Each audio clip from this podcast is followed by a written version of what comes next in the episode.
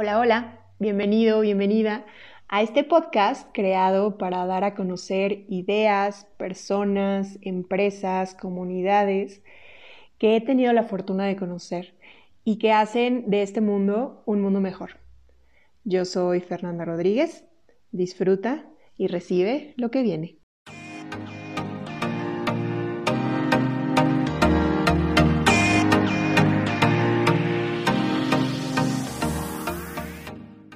Gracias a todos por escucharme. Esto es otro episodio de Ser Podcast. Y hoy estoy haciendo un uh, experimento con una amiga que, mm, bueno, me dio la oportunidad de unos minutos de su tiempo y aparte está aquí conmigo, presente. No lo hice en línea porque generalmente lo hago porque están a, distancia, ¿no? Y aquí tuve la oportunidad de estar frente a frente. Pati Jiménez. Pati Jiménez, ¿cómo estás? Muchísimo gusto y un placer por estar aquí. Hola Fer, muchas gracias. Pues es un honor, el honor más grande que me puedes hacer. es, es, un verdadero placer estar aquí contigo. Muchas gracias por la invitación, muchas gracias por considerarme. Y ya sabes que, bueno, aquí estoy para lo que quieras preguntar. Bueno, a ver, la primera pregunta, y por lo que te invité a hacer podcast. Eres médico, con posgrados, con muchísimos cursos, con muchísimos estudios.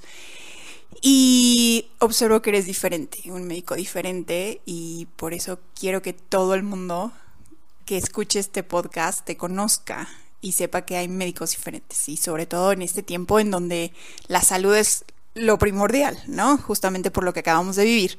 Y entonces, pero primero cuéntame, ¿por qué medicina? ¿Qué fue lo que te llevó a medicina? ¿Y por qué o para qué lo escogiste? Uf. wow. Yo tengo recuerdos de cuatro o cinco años que yo ya decía que quería ser doctora. O sea, sí, sí recuerdo que fue desde muy pequeña. Okay toda mi familia son ingenieros o gente que no tiene nada que ver con la medicina. Eso no sabía. Sí, este eh, mi papá ingeniero civil, mi mamá ingeniero en sistemas, mis hermanos ingenieros, bioquímico en sistemas y otra ingeniero eh, también en sistemas, o sea, todos ligados a la tecnología, la computación, mi papá con la construcción, todos los hermanos de mi papá excepto uno, este, ingenieros civiles. Wow. Y la única hermana, eh, la única tía que tengo por parte de mi papá, ella se dedicó a las letras, ¿no? Y uno de sus hermanos, de los siete que son, este, es el médico. Entonces yo recuerdo, tengo como que esa idea de que para mí era como, wow, o sea, yo iba a casa de mi tío y veía su consultorio y, decía, quiero ser doctora. O sea, dice mi mamá que tenía tres años y yo, y yo apenas hablaba bien y ya quería ser doctora. O sea, yo lo que todo el mundo decía, ¿qué vas a hacer de grande? doctora, ¿no? Entonces, este... me acuerdo de un chiste, no. Ahorita no, no viene el caso. no. Por favor, no. Entonces, eh, o sea, esto lo traigo desde niña prácticamente. Fui creciendo y yo siempre tuve la idea de ser doctora. O sea, nunca, nunca tuve y nunca pasó por mi cabeza algo más. Wow. Y, y, eso fue yo creo que determinante en lo que tuve que hacer para cumplir mi sueño. Porque tuve que salirme de mi casa, tuve que trabajar, estudiar, pagar mi renta, pelearme con mi familia, ir en contra de mi familia, porque obviamente mi papá siendo ingeniero, pues quería que nos hiciéramos cargo de la empresa que él tenía. Entonces, eh, desde muy chica, él nos decía, tú vas a hacerte cargo de mi empresa y tú vas a hacerte cargo y yo, no, yo quiero ser doctora. Y se enojaba. y, matemáticas, obviamente, pues ellos todos matemáticas las tienen aquí por, este, como algo ya común, ¿no? En la familia. Y yo soy buena con matemáticas. Eh, gané concursos de física, de química. O sea, me iba a los concursos estatales en la secundaria, en la prepa. Este pero iba tronando matemáticas. Por rebelde. Por rebelde. O sea, y no crees que con cinco, con cero. o sea, sí. O sea, yo bien intensa, ¿no? Entonces. ¿O diez o cero? Sí, sí, sí. En, casi en el último semestre de la prepa, le mandan a hablar a mi papá Dicen, ¿cómo es posible que esté yéndose a los concursos de física, de química orgánica, química inorgánica y venga tronando matemáticas? O sea, porque tronaba y, y me mandaban a cursos, ¿no? Con un profesor que, que, me daba matemáticas y ya lo agarrábamos de bajada porque ya te imaginarás, ¿no? Este, otra vez aquí, sí. Cada semestre reprobaba. Pero yo no tenía claro por qué lo hacía, o sea, ni siquiera lo sabía, hasta que nos mandan llamar a mi papá y a mí, este, y dice la psicóloga, es que usted le está queriendo imponer algo que ella no quiere. Y efectivamente, o sea, la idea de mi papá es que yo me hiciera cargo de la empresa porque era la mayor. Y entonces yo dije, no, y mi manera de decir no era, pues, cero. Soy mensa con matemáticas. no, no podré, ¿viste? Sí, yo no puedo con eso. Y entonces, o sea, ahí es donde me di cuenta que realmente iba a hacer lo que yo quería hacer porque era mi sueño. Y, y siempre tuve mucho tema con mi papá por eso. O sea, yo era muy distinta a mis hermanos. Eh, yo me crié con mis abuelas. Entonces yo no traía esta visión que tenían ellos porque para mí todo era diferente. Mi, mi abuela paterna, mis abuelos paternos tenían farmacias. Entonces yo desde los siete años, ocho años, me iba con ellos, me quedaba con ellos. Ellos nos cuidaban por razones de enfermedad de mi mamá. Y a mí me criaron mis abuelos y, y mi abuela materna también.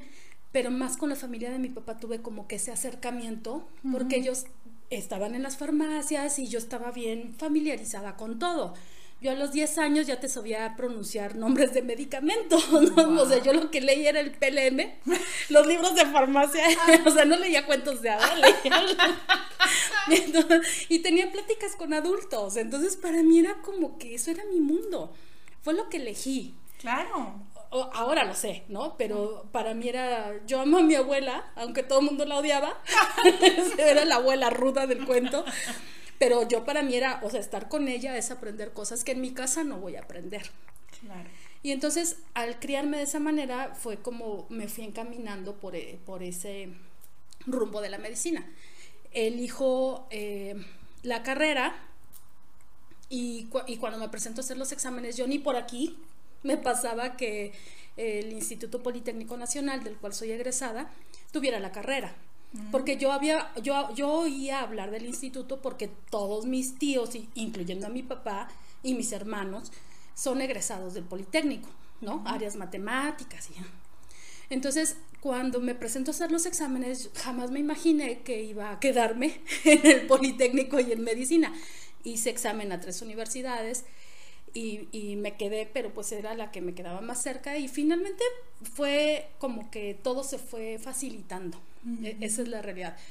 Sí había mucho drama, ¿no? en mis elecciones. Pero no solo en la carrera. pero en toda mi vida era así, ¿no? O sea, siempre... sí, o sea, imagínate una vida en la que creces con, con esta madre enferma desde que tengo memoria. O sea, yo nunca vi a mi mamá así como una mamá normal. Y empiezas a como a, a irte a un mundo diferente. O sea, yo me creaba mis propias realidades para no estar viviendo lo que vivíamos en mi casa, que era tener siempre a mi mamá enferma, mi papá ausente, este, al cuidado de tías, de familiares, de abuelos. yo tuve la fortuna de crecer con mis abuelas, entonces por eso soy tan diferente, porque a mí me criaron de una manera diferente y lo agradezco. Entonces, e, en ese caminito, eh, yo empecé a darme cuenta que que no quería estar con, eh, con, toda esa gente que no me permitía hacer lo que se me daba a mi regalada gana. Entonces, yo me voy a la universidad eh, y me salgo de mi casa. Me salí a los 19 años. Este, obvio, yo ya sabía hacer todo porque pues, las abuelas, ya sabes, ¿no? Bueno, no, no todas. Mi abuela ruda era de las cosas este, las tienes que aprender a hacer, ¿no? Entonces ella me enseñó como a, a ser autosuficiente, a ser autónoma y eso me sirvió mucho. Me fui sola a, vivir, este, rentaba primero con amigos, después ya pude rentar mi propio departamento, entramos al área de investigación de la escuela y allí teníamos una beca, entonces también hacía guardias y, o sea, la verdad sí, sí viví mi carrera de manera muy intensa y muy padre. Me fui a congresos, anduve en la grilla, casi no se me da. Exacto. Casi no soy líder. Entonces, empecé a hacer así como una serie de cosas que me fueron llevando a, a también tener una idea diferente de la medicina. Eh, el tutor que yo tenía en el área de investigación era un doctor con una idea de, de, la salud en México muy distinta a lo que tenemos el día de hoy.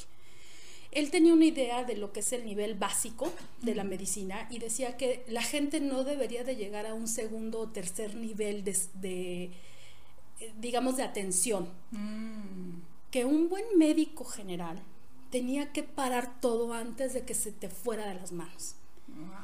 Y ese es un concepto que aquí no tenemos. No. Aquí nos inculcan mucho el tema de que tienes que saber más de una sola cosa, especializarte.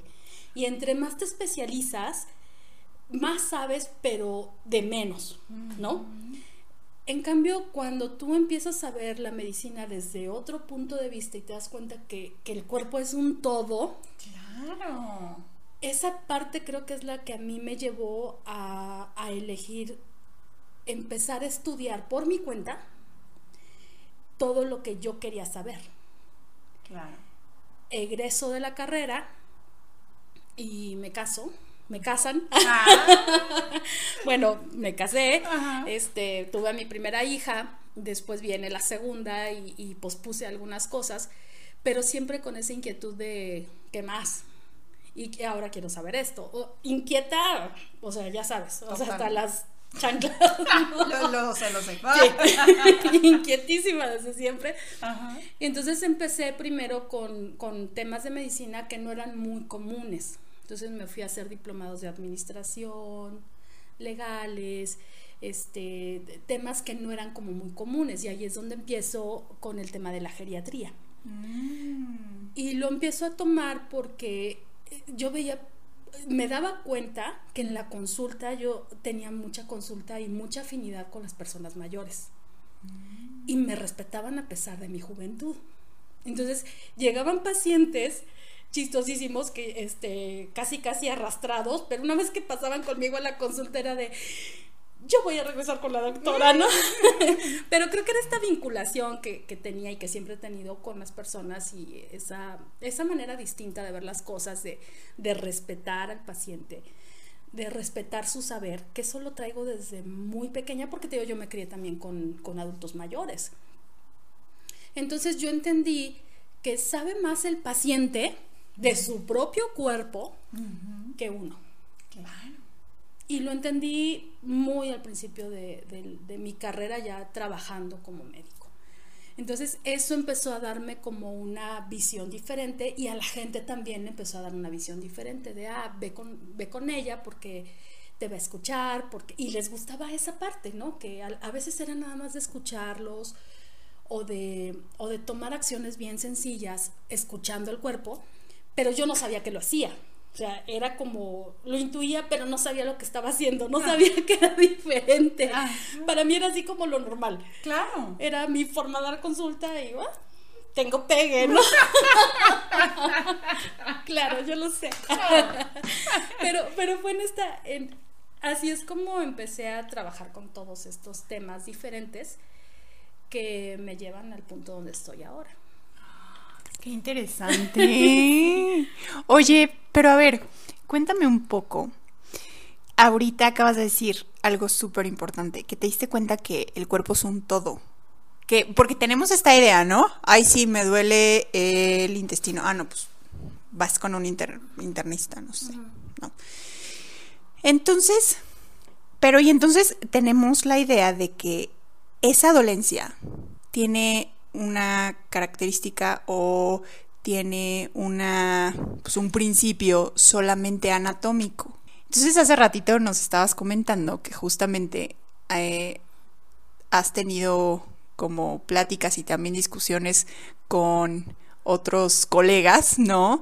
De, de que estamos siguiendo una medicina de los 1800, todavía los, los, las personas que van a estudiar medicina lo tienen como libro, de texto y, que concibes esa idea. Y yo tampoco, cuando me lo platicaste, yo tampoco concibo esa idea de que ya estamos en el 2020.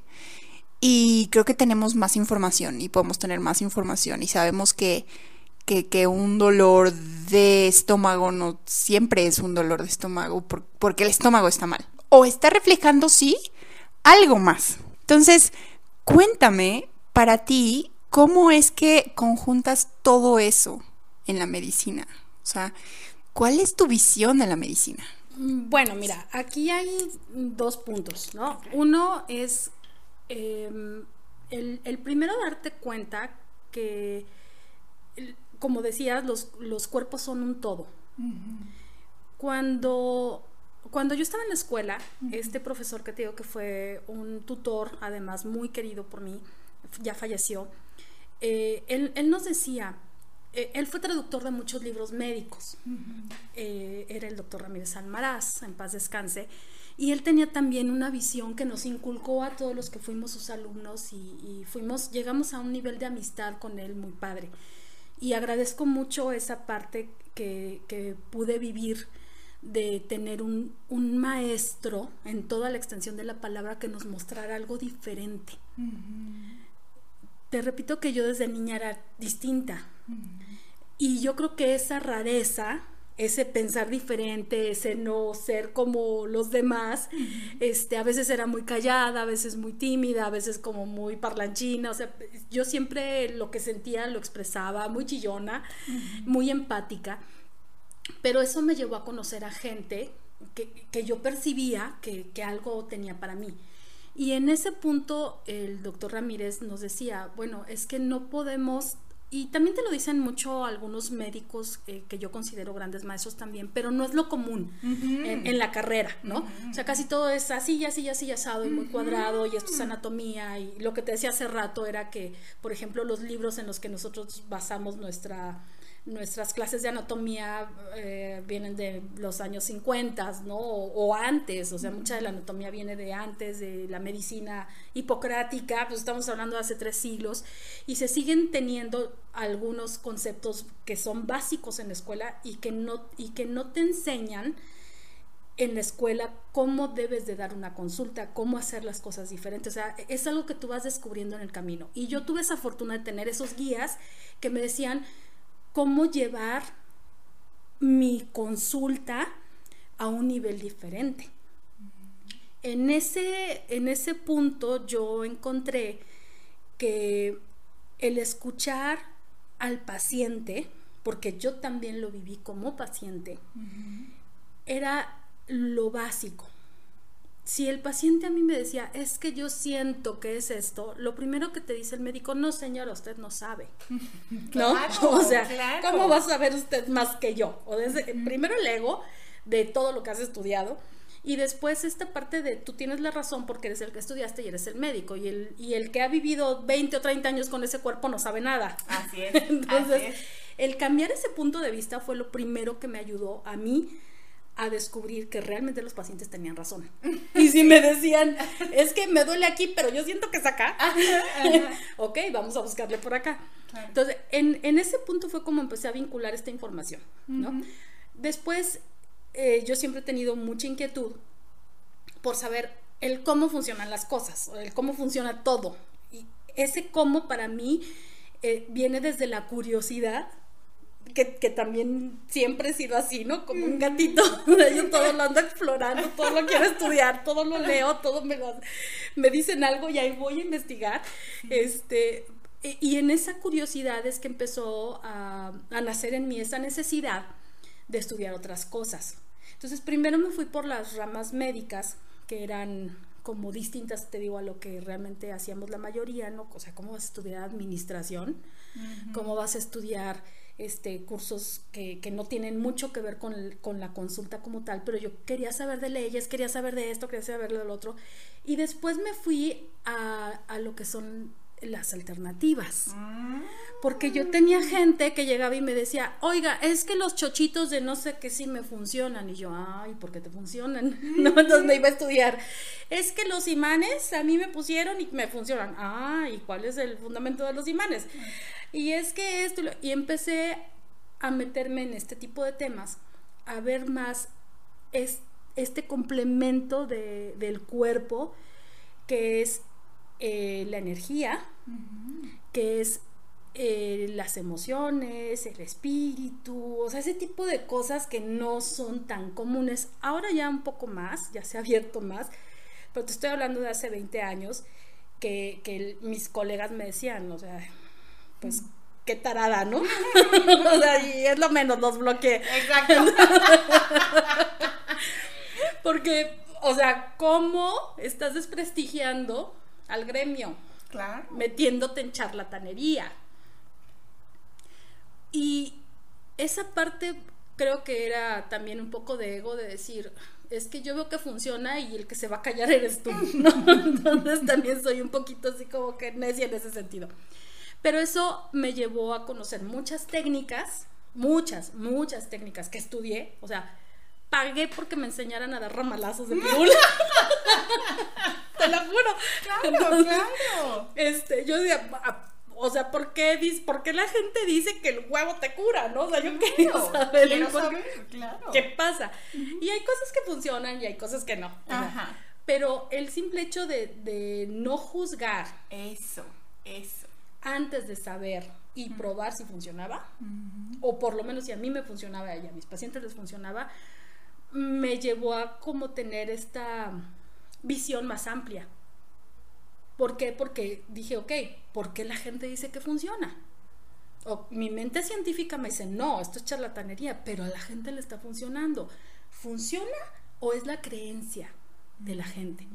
Y si logro entender esas creencias, si yo le digo al paciente, ok, qué bueno que lo hizo, porque ya sé desde, desde qué lugar lo hizo, o por qué fue a ver a un eh, este, santero, un brujo médico, no sé, otras cosas, pero ya no estoy juzgando al paciente, estoy como que entendiendo por qué lo hizo.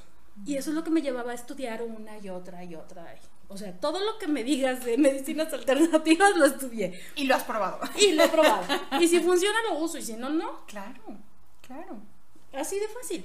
O sea, tampoco es como imponer nada. Si a mí un paciente me dice que le funcionan las gotas de polen en la nariz, que no sé si existan, ok, pues Está bien. Le funcionan, sígaselas poniendo, no estoy en contra. Digo, obviamente hay cosas que sí digo, eh, no, o sea, esto no, porque le puede causar esto, lo otro, pero es ese eh, eh, estar en común acuerdo con el paciente también. Porque también como médicos somos muy dados a nosotros hacernos responsables del cuerpo del otro. Claro. Y ahí es donde perdemos la cabeza. Porque si el paciente sale bien, aplausos. Pero si no, entra también la frustración, la culpa, la amargura, el no soy bueno, o sea, porque también nosotros somos humanos. no lo crean. Sentimos, aunque no lo crean. Y también pasamos por estas crisis de, de saber si realmente estamos en lo correcto. Cuando un paciente se te muere, claro que, que entras en crisis de qué pasó. Pero cuando tú empiezas a darle al propio paciente la responsabilidad de su salud o su enfermedad, entonces pasamos a otro plano, en donde yo te puedo guiar, pero el responsable eres tú. Eso. Pati, qué poderoso es lo que acabas de decir. Creo que ahí, y no es quitarle poder al médico, pero, pero en realidad el médico no está contigo 24 horas, Así es. ¿no? Entonces es, es decir, ¿sabes qué? Tú eres el dueño de ese cuerpo. Tú eres el que lo alimentas, tú eres el que le das esos pensamientos, tú eres... Entonces, yo nada más te acompaño a identificar lo que puedes, lo que, lo que a lo mejor no le gusta, lo que a lo mejor le gusta. Pero qué importante y gracias por eso, porque como que bajarle a tu ego como médico, Así es. ¿no? Sí, sí, sí. Es como bajarle a mi ego, oye, yo no sé más que tú, uno. Yo no, aunque haya estudiado 12 años, ¿no? sí, sí, Y más, pues has estudiado hasta ahorita, o Sí, sea, sigo. más de 12 años, pero bueno, supongamos los, los intensivos, ¿no? Aunque hayas estudiado todos esos años, sigues tú como paciente sabiendo más, porque estás todo el día con el cuerpo, Así es. ¿no?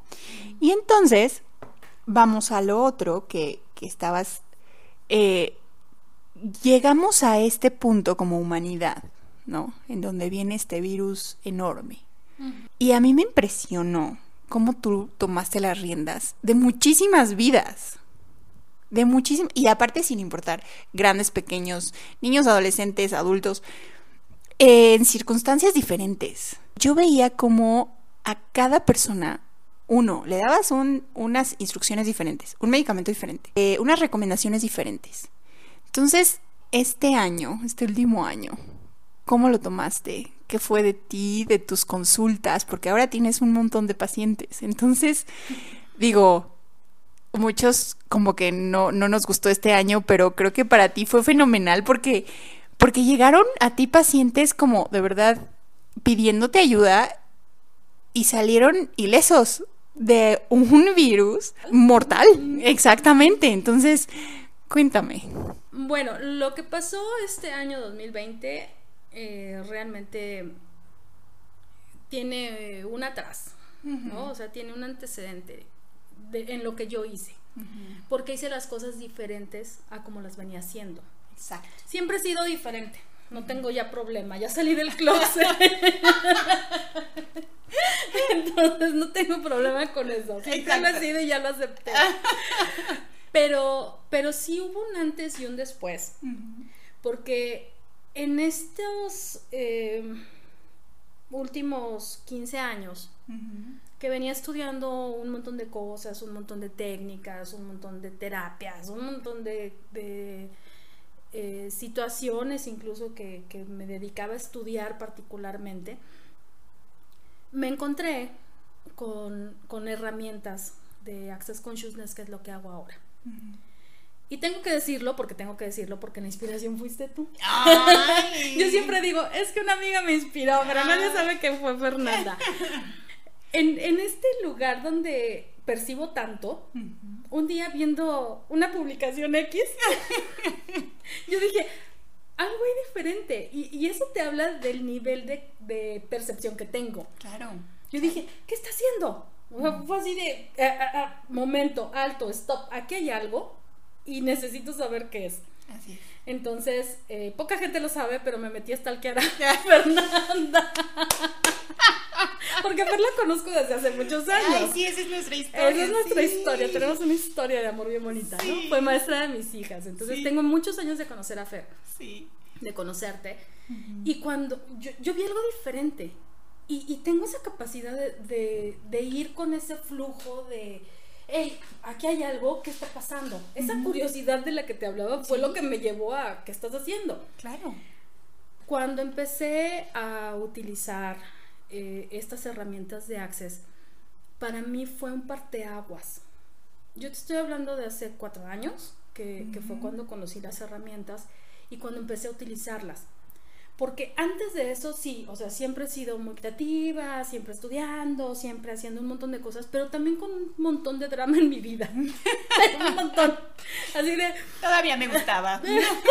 sí, me encantaba el drama, ya no. Lo, disfruto cinco minutos, pero ya no. Em, y entonces ese parteaguas vino a, a darme una conciencia diferente.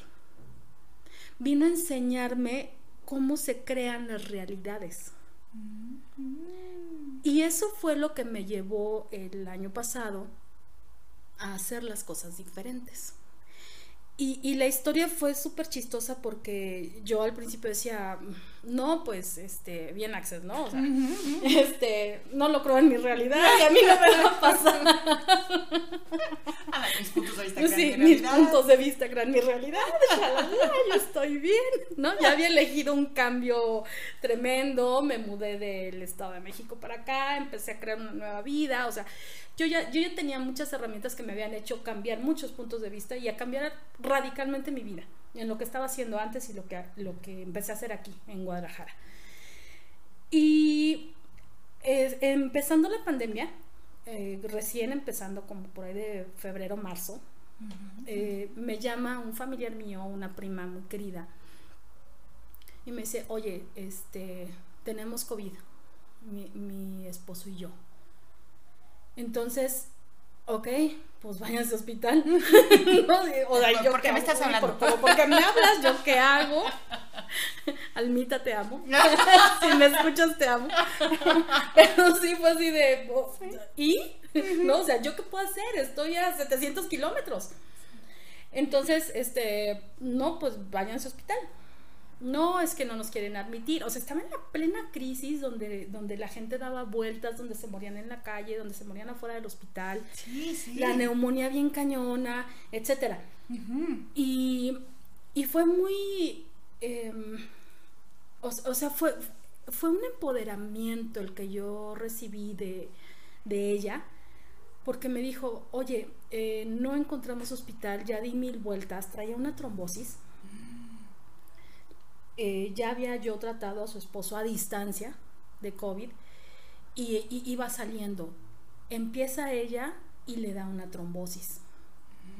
Y entonces recorrieron toda la noche hospitales. Y yo dije, es que esto es de hospital, yo no te lo puedo manejar. No le vengo manejando esa información, señorita. Eso sí no se la vengo manejando. Y entonces eh, fue así como eh, entre lágrimas. Yo me pongo en tus manos. Yo que venía rehusándome a hacerme responsable de la gente, el que me lo haya dicho una persona tan querida y que yo sabía que si no hacía algo se iba a complicar todo, para mí fue muy fuerte. Claro. Para mí fue como, hija de la madre. ¿Qué ¿Por qué me hablas? ¿Qué acabas de hacer? y entonces, em, pero, pero, pero lo tomé. Dije, ok, pues nunca lo hemos hecho en casa, se requieren estudios, ya pero y además sin verla, sin tener su peso, sin tener nada, ¿no? Eh, lo que hice fue, digamos que, concentrarme, si se puede decir, en, en, ver ese cuerpo a la distancia. Y entonces dije, ok, empecé a percibir. Ok, empieza con esto, y esto y esto y me fui contra la lógica de lo que estaban haciendo en los hospitales. No uses este medicamento, no uses este medicamento, este sí, aunque digan que no. Pero era lo que yo estaba percibiendo. Y en el momento en que me dijo, yo me pongo en tus manos y pase lo que pase, no importa, yo te lo agradezco, fue lo que me hizo dar el azotón de realidad de, lo que estaba ocurriendo. Y fue así como empecé a tratar gente a distancia que ni siquiera conocía, que no tenían cómo checarse, que no tenían, o sea, no había nada que me dijera por dónde ir. Pero empecé a hacer preguntas, y no solo preguntas eh, como las que hacemos en Access, ¿no? De ¿qué hago con esto? ¿qué, chingados hago con esto? ¿Qué, carajos es esto? No, no van así, pero bueno. este, sino empecé, empecé a, a, decirle a la gente, ok, dime qué síntomas tienes, dime esto, dime. O sea, empecé a ver el cuerpo en su integridad. Claro. Y había síntomas que yo descubrí que no tenían nada que ver con lo que nos estaban diciendo, pero que también eran síntomas que se tenían que tratar y que nos estaban diciendo otras cosas. Y, y empecé como a, a, utilizar realmente estas herramientas para percibir lo que los cuerpos me estaban diciendo. Porque además era algo que yo había elegido, Fer. O sea, yo desde que entré a Access fue como, ok, quiero una consulta diferente. Yo quiero gente consciente en mi vida. Yo quiero pacientes que, que, a los que yo sea contribución y ellos para mí. O sea, ya no era nada más de quiero salvar al mundo, ¿no? Desde el ego, sino quiero contribución. E, esta vía de, de, ida y vuelta en la que tú me das y yo te doy. No, no un pago, no, no el tema económico, sino ¿Qué contribución pueden ser estos pacientes para mí? Yo ya lo había elegido, eso yo ya lo había visto desde antes. Llega la pandemia y fue así como que, wow, ok, o sea, a lo mejor yo ya estaba percibiendo desde antes que algo venía y no sabía qué, pero ya lo había elegido. Entonces empiezan a, la misma familia a, recomendarme con amistades, con, ¿no? Y perdí la cuenta en 300. perdí la cuenta. Pero lo más maravilloso y que yo agradezco mucho es que estaba yo también haciendo responsables a ellos de, tomar esto en, sus manos. Y se los decía, ok, yo estoy aquí, pero no puedo ir a verte físicamente. Necesito que te cheques, necesito que te observes, necesito que me digas cómo estás, necesito que tú seas mis ojos, mis oídos y mi corazón ahí contigo. Y empecé también a, hablar con ellos, empecé a, a hacerles ver que también sus puntos de vista estaban creando lo que estaban creando. O sea, sin, no sin darme cuenta, porque sí me daba cuenta, eh, pero como facilitadora de barras. ¿Sabes? Como que ¿Sí? quieres, quieres que la gente sepa. O sea, quieres que la dar esa información, ¿no? Y, obvio, no estaba dando una clase ni mucho menos, pero sí, sí, sí les decía, ¿qué, quieres? ¿Te quieres morir? Y fue muy, muy rudo porque sí hubo gente que le dije, ok, si tu esposo se quiere morir, se va a morir, porque es su elección, no es tu culpa. Y eso le daba un giro tremendo a cómo estaban viendo ellos la enfermedad. Y dejé yo de comprarme el punto de vista de que nos iba a matar a todos y de que no podíamos hacer nada. Y, y, les mostré este punto de vista de que podían elegir con facilidad o con dificultad cómo iban a vivir esta situación. Y eso es lo que me llevó a todo lo que pasó en el 2020, ¿no? de ver un titipuchal de consultas a distancia y que se salvaran. Pero fue su elección. O sea, fue mostrarles que tenían elección. Entonces, esa parte para mí fue el parteaguas. Porque a partir de ahí yo también dije, ok, los pacientes que lleguen a mí, que sean pacientes conscientes y que quieran contribución.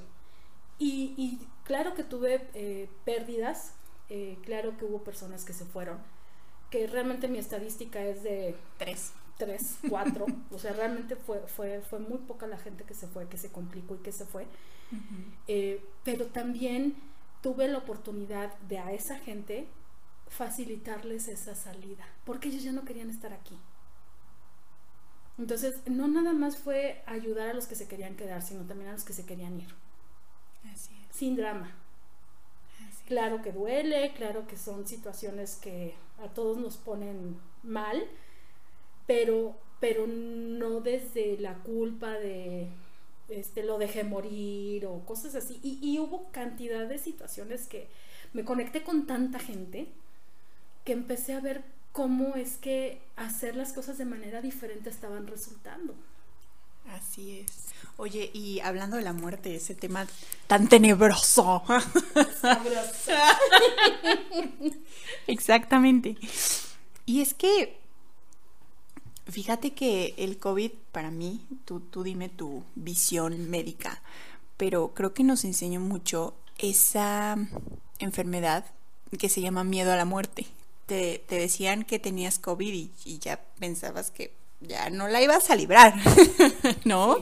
Que también me has contado, no desde desde Access, no, mucho antes. Tú tienes esa facilidad de ver, pues a lo mejor esta persona se quiere morir y hay que también dejarla morir, ¿no? Y es ese proceso de la enfermedad al final que, que muchos nos aferramos a la vida. Y tú lo enseñas muy bonito a tus pacientes, el, dejar ir y el decir, es natural, uno es natural. Y otro, o sea, imagínate que un doctor te diga, es su elección. o sea, que, ahí sería como un, de verdad, un golpe así, como de despierta, es tu elección. Si tu papá, si tu abuelo, si cualquier pariente, este, elige dejar el cuerpo lo va a hacer y no tienes nada que ver con su elección. Cuéntame un poco de, esa visión de la muerte que tienes.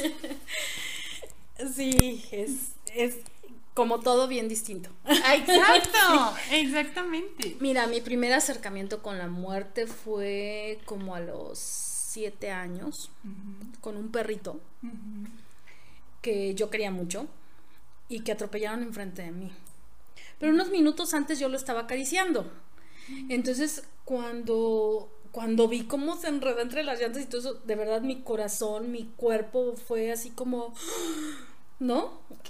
Fue mi, mi primer, mi, la primera impresión que tuve de que de que había una energía diferente ahí, o sea, porque yo estaba sintiendo eso, claro, eh, me dolía y todo lo que quieras, pero mi primera reacción fue ir y tocar al perro y decirle que todo estaba bien, ya ahí atropellado y despanzorrado, y estaba vivo. Y, y yo recuerdo que lo toqué, estaba llorando, y, y vi sus ojitos y fue así como, todo va a estar bien, no pasa nada o sea, no sufras, ya vete. Y se murió. Entonces todos, o sea, todos los primos y todo así de, ¡ah! el drama. Yo llorando también, creo que yo siempre fui muy chillona, porque yo percibía mucho, o sea, mi, cuerpo percibe todo lo que los cuerpos sienten, mi cuerpo lo percibe. Entonces, ese acercamiento, ese primer acercamiento que tuve fue como muy especial, porque me di cuenta que, que algo pasaba cuando yo me acercaba y, y, te digo, el, sentirlo morir en, en, mis manos prácticamente fue como yo descansé cuando él descansó. O sea, de verlo sufrir ahí, te digo, despanzurrado así de, se fue y yo, gracias. O sea, sí estaba llorando, pero, pero fue un gracias. Gracias que ya no está sufriendo, gracias porque se fue, gracias porque yo me despedí, porque lo acababa de acariciar y, y fue muy pequeña. Después fallece, eh, cuando yo estaba en la carrera, fallece mi abuela, mi abuela materna, que me crió, además también. O sea, yo, yo te digo, viví con mis, con mis abuelos y mis abuelas, y a mí me tocó verla morir. Yo estaba en la sala de terapia intensiva porque yo la cuidaba, yo iba en las noches, estaba internada y yo la cuidaba y entonces a mí me tocó ver el primer infarto y cómo se la llevan a terapia. Y como yo ya era parte del hospital, del mobiliario, ya tenía un mes cuidando a mi abuela. obvio, era estudiante, llegaba con mi uniforme, con mi credencial y pues me hice amiga de medio mundo, ¿no? Casi no se me da. Casi no. No, entonces yo ya ahí como perro por mi casa.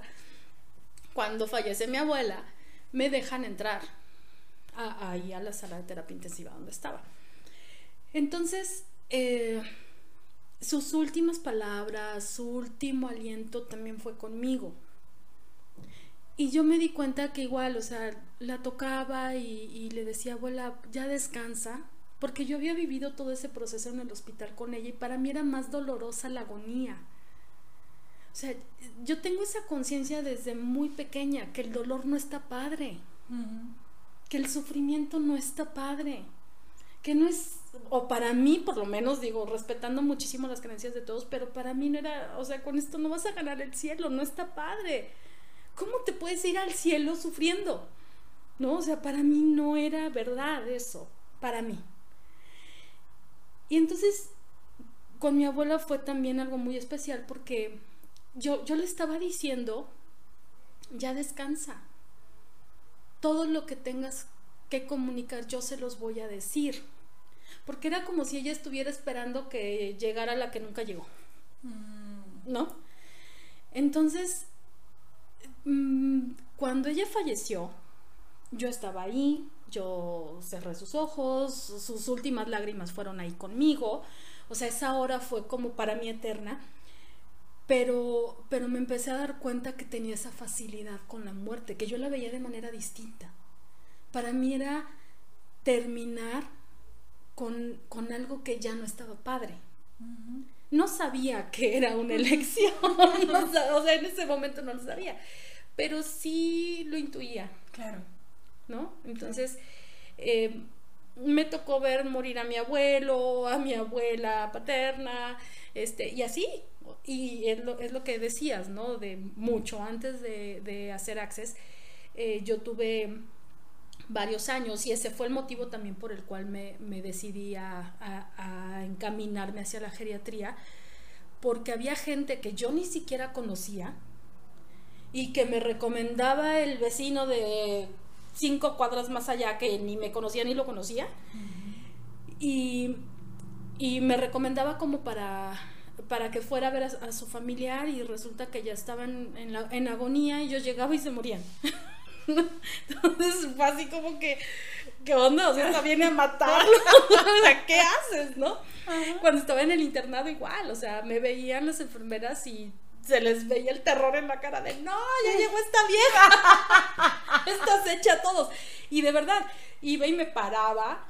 Eh, tenía un profesor bueno, era el, el adscrito de, del servicio de medicina interna donde yo hice mi internado y él eh, estaba como subdirector médico en la noche. Entonces yo estaba en, en, ese tiempo rotando por medicina interna y llegaba él y todo lo que no se hacía en los días anteriores, él y lo hacía.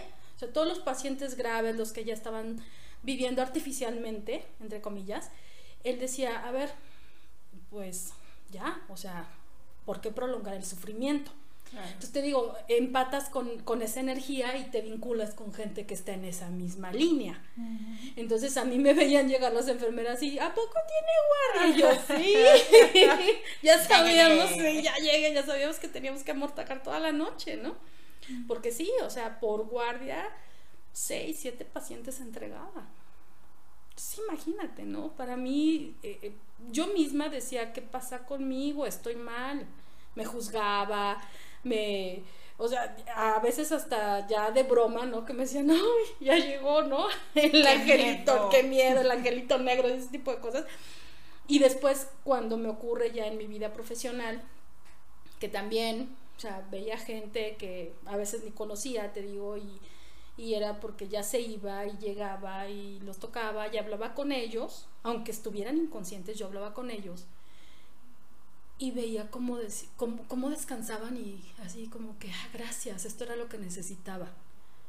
No te puedo decir qué hacía porque ni siquiera lo recuerdo. Yo, yo solo recuerdo que hablaba con ellos. Sí, y, les decía, oye, todo va a estar bien. No tengas miedo, no pasa nada. porque para mí la muerte es eso, es parte de la vida.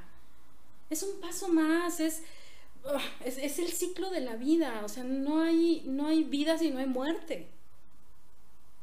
Y es algo que a nosotros nos han enseñado que hay que tenerle miedo a la muerte, que eh, todo el mundo está buscando la eternidad, la perfección, el prolongar la vida. Y, yo no lo veo así. Estamos aquí de paso. Chingón lo que dure. Y eso es lo que me ha llevado a lo mejor a, dar, a transmitirles esa visión y dejarlos ir en paz. Y nunca he sido partidaria de prolongar la agonía, jamás. Porque, porque sé lo que es la agonía en la gente y no está padre. Como geriatra tú puedes ver todos estos procesos por meses. Gente que se llaga, gente que pierde la dignidad cuando los tienes que limpiar o sea, imagínate que, ya no puedas hacer nada por tu cuerpo, que te tengan que ayudar a hacer las necesidades más básicas, tener que usar pañal o que te den de comer lo que no te gusta. Para mí, eso es, o sea, es muy fuerte. Entonces, yo siempre he pedido, em, para mí, he elegido desde siempre que el día que yo me vaya, rapidito y de buen modo, ¿no? Porque ya vi todo lo que no me gusta. Y qué padre que la gente lo eligiera así. Pero tenemos tantas creencias acerca de, de, que el sufrimiento es, es, la puerta y todo. Y, y no digo que esté mal ni que esté bien, pero para mí no está padre. Porque yo lo he visto. He visto el sufrimiento de la gente en esas condiciones y te aseguro, porque lo sé, que no está padre.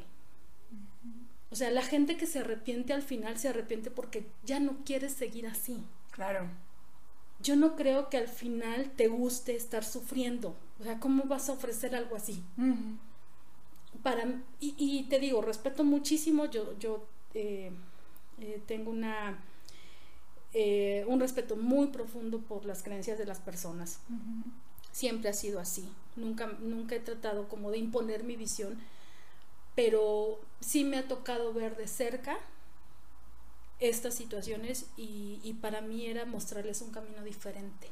Ándale, Mostrárselos. Si lo elegían o no, ya era su problema. pero la gente con la que he tenido la oportunidad de mostrárselos y lo he elegido ha sido fabuloso. Exacto. Porque ellos dejan de sufrir, la familia deja de sufrir y, y se siente esa paz que, que, yo pocas veces percibía cuando me tocaba acompañar en funerales de amistades o cosas así, ¿no? En cambio, con las familias que yo acompañé fue muy diferente. Y, y eso es lo que a, mí, por lo menos, me da la satisfacción de decir, sí, o sea, lo hago diferente, eh, pero está, no bien, no mal, sino es, es algo que te da mucha paz el ver la muerte desde ese punto de vista, con dignidad. Exacto. Y, sabes qué creo? Que cuando viene alguien a preguntarte, no tienes juicio. Y eso es muy importante. Estás abierta, tanto casos terminales como casos pequeños, ¿no? Que puedes ver al paciente como un todo, como un humano, con miedo y decirle, ¿sabes qué? Está bien si estás pasando por esto. Está bien si, si, si te duele esto, si estás pasando por un cáncer, si estás pasando por un cualquier enfermedad grande, es muy como paciente, como paciente, es como que te da mucha paz el estar con tu médico y que te diga, está bien. Así es. Y vas a tener este proceso también el tiempo que tú quieras. Así es. Y eso es también empoderarte como paciente. Sí, porque actualmente está muy presente esta idea y muy generalizada de, eh, en las, sobre todo en las medicinas alternativas, de que hay una causa, ¿no? Este, es que eh, le dio cáncer porque se enojaba mucho, porque el karma, porque este, por el peso, por infinidad de causas, ¿no? Cuando todo es una elección.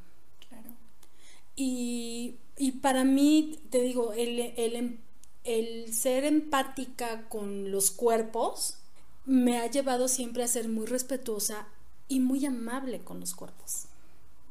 Y yo percibo esos cuerpos, estén o no estén conmigo, o sea, aún en la distancia, yo puedo percibir lo que esos cuerpos requieren.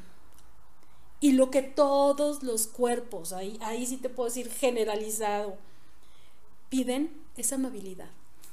Así es. Y, tú me ves en la consulta, me ves en mi vida diaria, bebé. Digo, sí, he tenido episodios de cabroncita porque se requiere. Pero en general soy una persona amable. Sí, sí. ¿Por qué? Porque yo, es la energía que se requiere. Y para mí es tan fácil ser así, ¿no? Y, y yo creo que también por eso mucha gente me busca, ¿no? Porque efectivamente no juzgo. O sea, no le estoy diciendo, ay, es que este no se cuidó, es que es. No, o sea, ¿qué podemos hacer? Eh, ¿Qué está pasando? ¿Cómo podemos ayudar a este cuerpo? ¿Cómo te puedo ayudar? ¿Qué requieres? Y son preguntas que no me las hago así como de cajón, pero estoy en esa energía permanente. Y mucha gente me lo ha dicho. O sea, gracias por ser tan amable. Y yo, ah, de nada. O sea, para mí es natural, ¿no? Pero, pero me doy cuenta ahora. O sea, no es algo que haga así como con esa, con esa, ¿cómo se diría? Con esa intención de que, de, de, serlo, sino siempre he sido así. Sí. Pero porque es lo que percibo. Entonces, afortunadamente creo que el, el tener herramientas diferentes, el aceptar esas diferencias en mí, el usar las herramientas, el percibir, el dejarme guiar por mi intuición, por mi saber, me ha llevado a ser diferente en mi consulta, diferente con mis pacientes, diferente con mis hijos, con mis amistades y a crear vínculos preciosos con la gente. Entonces, el, decidir o el elegir eh, invertir en mí en ser yo para mí una mejor persona, me ha ayudado a que la gente elija lo mejor y, mostrarles ese camino de, ir en contra de la corriente, pero no con, esta lucha, sino a ver, si esto no te funciona, ¿por qué no le hacemos así? Así es. Y, y, tú me conoces, o sea, en mi consulta es, ok, vamos a ver qué requieres. Exacto, sí, yo que he tomado consulta y me encanta porque me siento a salvo contigo, das tanta seguridad de que, ok, si no es por aquí, vamos a hacerlo por acá y no pasa nada. Sí, o sea, porque como paciente y como, como no médico, ¿no? Que no sabes nada de medicina, piensas que te duele y ya, te vas a morir. Sí, te, haces la historia, te quedas la historia. Exacto, exacto. Entonces, tú tienes una paz y una tranquilidad y aparte, o sea, lo que me encanta, o sea, a mí que me encanta saber todo, eh, también porque si me explicas así, ¡ah! y es que a ver, entonces el oxígeno, y entonces tus moléculas, y entonces tus células, y yo, ¡ah! sí, ya, ya me llegó toda la conciencia. Así es. Sí, es que eh, tú tienes, tienes que educar al paciente. Nunca, nunca. Eh, sí, exacto. O sea, y se lo digo a mi, a mi, a mi gente. mi gente. Mi gente, claro. Este, se los digo mucho. Yo estoy feliz de que no regresen conmigo. Ándale, ¿cuántos médicos no aman que regresen con ellos? Pues porque obviamente es dinero. Claro. ¿No? Y es dinero y ay, sí, vienen más y tengo muchos pacientes. Pero yo creo que verdadero médico es el que no necesita el su paciente de él. Así es. ¿No? Sí, o sea, tu función o tu misión o como le quieras llamar es ayudar a la gente a que sane su cuerpo. No retenerlo contigo, no mantenerlo contigo. Mucha gente me escribe así después de tres meses, seis meses, un año, años incluso. mi teléfono lo tengo desde hace 15 años con ese número y tengo gente que me ha localizado después de 10 años. Ay, perdón, qué pena. Yo siempre hablo cuando la necesite. No pasa nada. O sea, está bien. Mejor para mí. Sí, claro. Porque, porque no, no soy como de retener a la gente. Y se los digo. ¿Sabes qué? Yo estoy tranquila cuando no me hablas. No pasa nada. Cuando me requieras, aquí estoy. Entonces, en, en esa dinámica de no retener a la gente, lo que hago es educarlos. Lo que hago es enseñarles. Lo que hago es explicarles con palitos y bolitas si se requiere cómo funciona su cuerpo y qué puedes esperar cuando te vas por otros lados. Es mucho más fácil para un paciente, ¿no? Tú como paciente es mucho más fácil porque, ah, sí es cierto. Entonces, la doc me explicó y entonces, ah, sí, ya recuerdo. Ah, a mi cuerpo, porque es único, es repetible, se comunica así conmigo. Entonces voy a hacer esto, esto y esto. Ah, ok, si no me funciona, voy a hacer esto, esto y esto. ¿No? Pero, pero yo solo con la autonomía de saber que mi cuerpo tiene ciertas comunicaciones. Sí, incluso ahora eh, yo, le, yo le digo a la gente, porque digo, ya salí del closet, ya no me importa que me, que me digan que, está bien raro lo que les estoy diciendo, pero les digo, pregúntale a tu cuerpo y, hay gente que se choquea porque, a ver, o sea, usted es la doctora, ¿no? Como que yo le pregunte qué le pasa. Le estás dando la conciencia. O sea, no estás siendo la que controla su cuerpo. Le estás dando la conciencia de tú, a ver, ¿qué te dice? Se comunica también. O sea, es un cúmulo de células. Así es.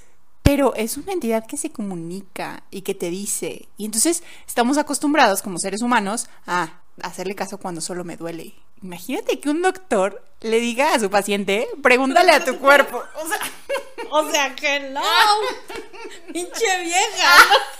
¿Qué le pasa? Y si he tenido gente que me manda la chingada, ok, no pasa nada. No pasa nada porque sí, sí creo ahora que estamos en un punto muy diferente en el que estábamos hace cinco años, hace dos años, y en el que si no tomamos las riendas de nuestro cuerpo, de nuestra vida, de nuestra salud o en general de nosotros, eh, no, no va a haber manera en la que se pueda como abarcar tanto. O sea, no hay suficientes médicos, no hay suficientes personas que puedan sostener toda la carga de mierda que estamos creando. Y lo acabamos de ver. Y lo acabamos de ver. ¿Cuánta gente no se fue porque no había quien nos atendiera? ¿No? Y ahora me dicen, oye, es que empezó con esto y le di esto. Genial. güey, si no necesitas la receta, o sea, pregúntame. Yo no tengo problema. O sea, no porque yo sea el médico, te voy a exigir que me preguntes. Sí, hay gente a la que le digo, ok, repórtame, vamos haciendo esto, ya te di de alta, si pasa esto así, ya asado. Les explico, te repito, para mí es educar a la gente y, y, y creo y espero un mundo en el que tengamos más conciencia de nosotros mismos. Así es. A mí me encantaría, y es así, eh, una posibilidad que ya está en mi universo, el, que, el que la gente tuviera toda la información disponible para cuidarse, o para irse, o para autocurarse, o etcétera. O sea, eso estaría chingón. Qué padre que, que ya no se requiriera de alguien que te dijera, oye, cuídate así. Qué padre que todos tuviéramos la conciencia de, de, cómo debemos hacer las cosas. Y, y eso me quedó claro eh, hace poco tiempo porque mi hija la mayor eh, nos decía a mi esposo y a mí, ¿qué voy a hacer si ustedes se mueren? La, imagino. Sí, sí, sí, Gabriela, o sea, le decía a su hermana, ¿no? Tienes que estudiar medicina porque si no, ¿qué vamos a hacer tú y yo sin mis papás? Y yo así de, espérate. Fernanda, si nos estás escuchando, no puede ser, ¿eh? No puede ser. Sí, entonces, o sea, imagínate, yo dije, para mí es tan normal, o sea, que yo receto a mis hijos o les doy el remedio o les doy la pastilla o lo que sea, o los percibo, les doy un proceso de cuerpo. Para mí es así como, uh, pues es mi vida, es lo normal. Y, e, y, eso que ella le dijo a su hermana fue así como, ¿cuánta gente hay que no tiene un conocido, un médico y que, y que tiene dramas y que, y que pasa por tantas cosas porque no hubo alguien que le dijera por dónde ir? Entonces, por eso, entre más gente consciente haya, entre más eduques, por eso la educación en todos los niveles es la salvación del mundo, realmente esa es la salvación del mundo. El que sepas, el que hagas caso a tu saber, el que te eduques, el que preguntes, el que investigues, es lo que realmente nos va a llevar a, hacer es, a tener esa autonomía que requerimos. Así es. Y por eso lo hago, porque yo misma pienso en mis hijos, ok, si ellos no estudian medicina, que no se mueran por pendejo. Seguro. tu cuerpo es esto, tienes que conocerlo, vives con él. O sea, todo mundo debería saber de los cuerpos, no medicina, sino de sus cuerpos. Así es, así es. Por lo menos, por ejemplo, el requiero de un medicamento, o a lo mejor requiero de agua, o a lo mejor requiero de cierto ciertos alimentos. Así es. Qué impresionante, o sea, que, que en tu universo sí exista ya más personas preguntándole a, su cuerpo, ok, ¿qué requiero? A lo mejor ejercicio. Ah, a lo mejor, ok, este, una meditación. Ah, ok, aquí sí requiero ir al médico y pues sí, un antibiótico, va. Pero en este mundo de posibilidades en donde no solo un medicamento puede salvarte, ¿no? Como es la salvación, un medicamento. Puede que sí, pero a veces puede que no, ¿no? Sí. Sí, es, es salirte de la estructura. En lugar de, de estar en la conclusión de ya valió madres. Sí, exacto. si no eres médico, ya valió madres. Todo el mundo, fíjate, me lo han dicho. Ay, pero es que bien fácil, eres doctora. Así, pero aún así también le tengo que preguntar a mi cuerpo qué quiere. Yo no me receto sola, le pregunto a mi cuerpo. Claro. Está raro eso. Sí. O sea, ¿cómo que le preguntas a tu cuerpo? Sí. O sea, yo en mi, en mi mente médica puedo decir, ah, necesito un antibiótico.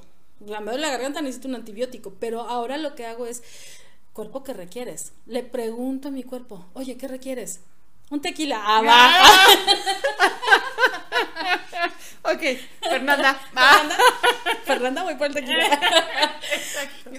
Y, y está loco. O sea, ¿cómo que te comunicas con tu cuerpo? Pues que no vives en el cuerpo que... Sí. No, espérate, como un tequila, ¿no? O como, un, una, un caminar. O como un té de jengibre. Ajá. ¿No? Sí, o sea, no, no todo va a ser no todo tiene que ser desde la conclusión Exacto. de esto es así porque lo digo yo, porque lo dice la medicina, porque lo dice el libro, porque lo dice la academia. Sí. No. Sí. Tenemos que entender que hay un mundo de posibilidades. Así es. Tenemos que. Porque mientras no estemos dispuestos a, hacer estas preguntas, a comunicarnos con el cuerpo, a, a darnos cuenta que somos más que este cuerpo físico, que hay alrededor de nosotros un saber, que hay un espíritu, que hay una conciencia, que estamos vinculados con todo lo que existe, mientras no estemos dispuestos a vernos más que como el cascarón del robot, pues no vamos a poder entender cómo guiarnos en este planeta. Así es. Y no necesitas al médico, y soy médico. Te necesitas a ti. Así es. Necesitas conectar contigo, necesitas establecer esta comunicación. Tengo una amiga muy querida que, yo le decía, mm, güey, es que ya le pusiste en la madre al cuerpo, hay que repararlo de una manera diferente. O sea, ya viste que los medicamentos no te están funcionando, hay que hacerlo diferente. Claro. Yo soy médico alópata. Y para mí lo más fácil era darle más medicamento para el dolor. Dije, ok, ¿y qué tal que es otra cosa lo que requieres? Y su respuesta fue, no mames, ¿cómo que? ¿Qué, ¿Qué es? ¿Qué es? Perdón, ¿eh? Así hablo yo. No, los que me conocen ya saben. Exacto. y los que no ya me conocerán. Sí. Pero, pero sí, o sea, de.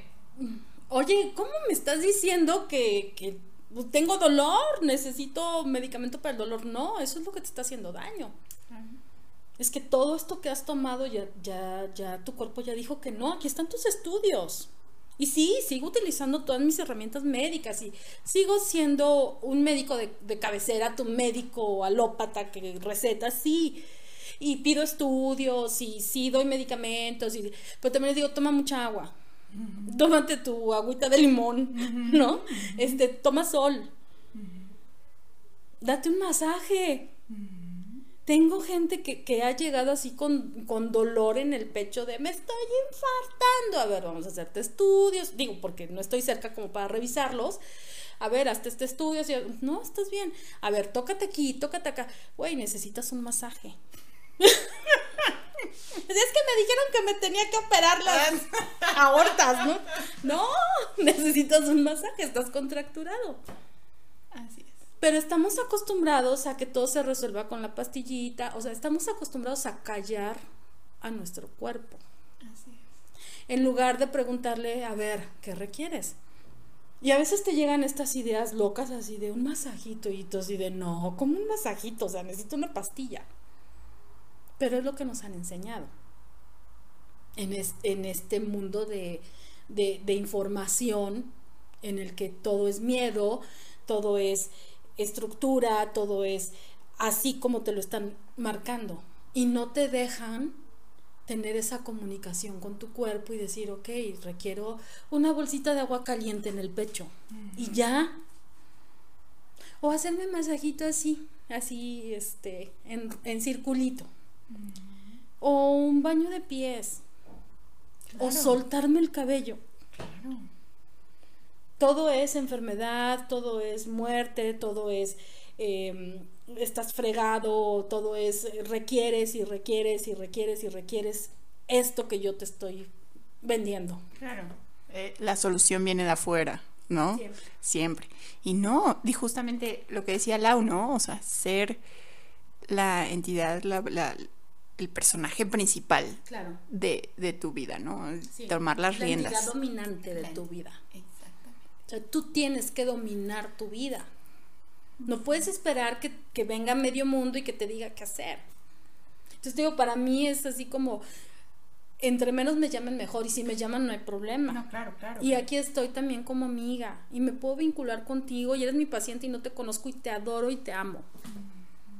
Y he hecho vínculos así sin conocer gente y sobre todo este último año así de, doctora, la quiero mucho, oye, yo también te adoro y gracias por elegir seguir aquí. Y entonces ahí es cuando te empiezas a convertir en el regalo. Yo decía, ¿cómo que? O sea, ¿cómo que soy el regalo, no? claro, porque empiezas a entrar en esa conciencia en la que estás cambiando la energía en la que estás haciendo las cosas diferentes, en las que estás contribuyendo al planeta, en la que, o sea, porque ya empiezas a vincularte con todo. Y en esa vinculación y en ese entender que también eres un regalo para los demás, eliges vivir.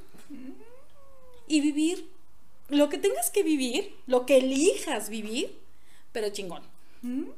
Entonces, ya el drama ya no es de un año, ya son de cinco minutos. ya, ya lloro, pero de felicidad. Claro.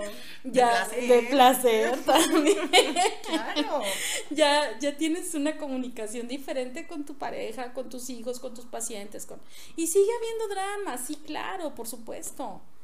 Pero ya no le das el significado ni la importancia que le damos. Eso. Porque lo que sí, lo que sí he visto a lo largo de los años es que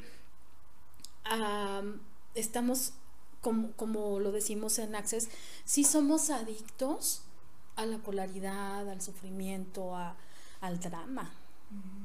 Sí, sí, hay una adicción bien cañona. Y lo ves cuando los cuerpos están enfermos.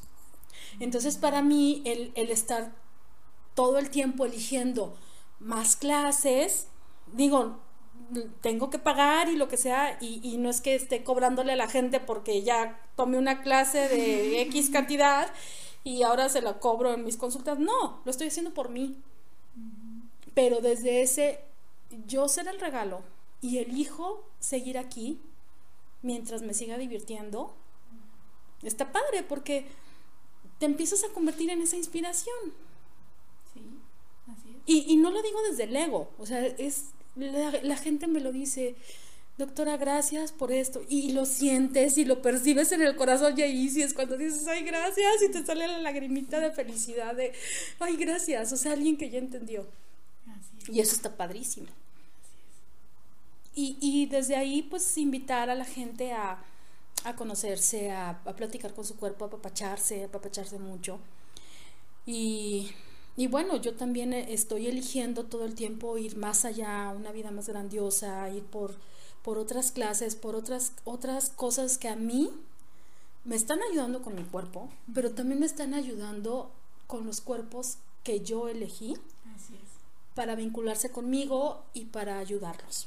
Así es. Me encanta tenerte en mi vida. Porque aparte en cada conversación aprendo y entonces ya así, ay, sí, háblame más. es que es delicioso. Es delicioso, sí. Entonces, gracias por ser ese regalo, gracias por estar en mi vida y gracias por ir compartiendo una nueva medicina. O sea, que no a lo mejor no es nueva, más si no es nueva, pero sí es esa medicina que está ah, en comunión con el ser humano, ¿no? Sí. No está separada. sí, sí, sí. Sí, no es, no es eh, el ver el cuerpo como un cuerpo ya. Es más allá del cuerpo. El cuerpo es, es una entidad, es, es, un, es un algo que tiene una conciencia propia, muy independiente de tu mente, muy independiente de, de los demás. O sea, me ha tocado ver gente en estado vegetativo que se comunica a su cuerpo, aunque su mente esté fuera de, de esta realidad. Y es impresionante. Y cada vez hay más experimentos y estudios que lo comprueban, o sea, pues Joe Dispensa lo dice también, que y es un autor ya con muchísimos libros y muchos experimentos, y en donde te dice, o sea, tu cuerpo, tu cuerpo recibe todas esas señales que tú le das.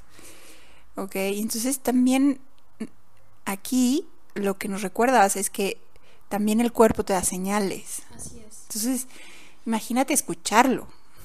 ¿Qué podría cambiar en tu vida si escuchamos a nuestro cuerpo?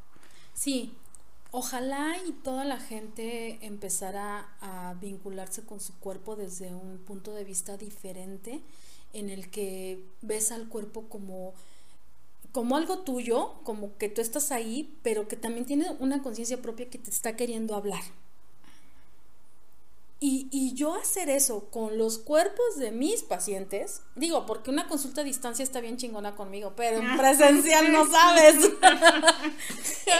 Uf, los cuerpos se prenden delicioso. Claro. ¿Por qué? Porque te vinculas con el cuerpo, porque ya no le estoy hablando a Fernanda, le estoy hablando al cuerpo de Fernanda. y es bien diferente. Así es. Tú lo has percibido. Sí.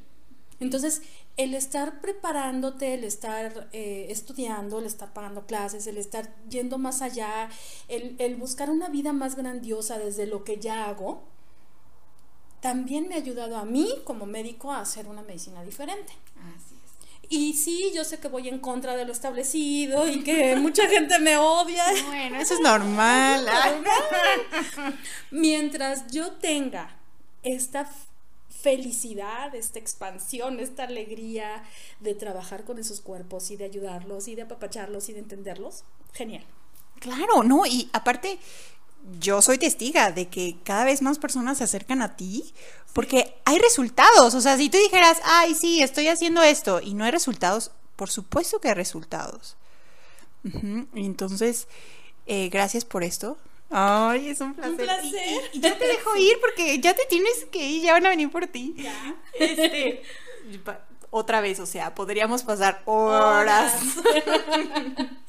sí. Este, pero gracias, gracias y de verdad espero que la gente correcta escuche esto para que le dejes como esa curiosidad que te identifica. Porque esa curiosidad le va a hacer llamarte o escribirte y ah, tienes redes sociales, tienes Facebook y aparte obviamente me pueden eh, mandar un mensajito y yo les doy su contacto para cualquier consulta. Y, y este, estás, quiero que ellos sepan que estás ahí para cualquier cosa y que eres totalmente como extraordinaria. Gracias, gracias. No, pues eh, un placer, un honor. Eh, ha sido inspiración tú también y lo sabes en mi vida y eso lo agradezco el, el, conocerte desde hace tantos años y el ver también la evolución que ambas hemos tenido es maravilloso.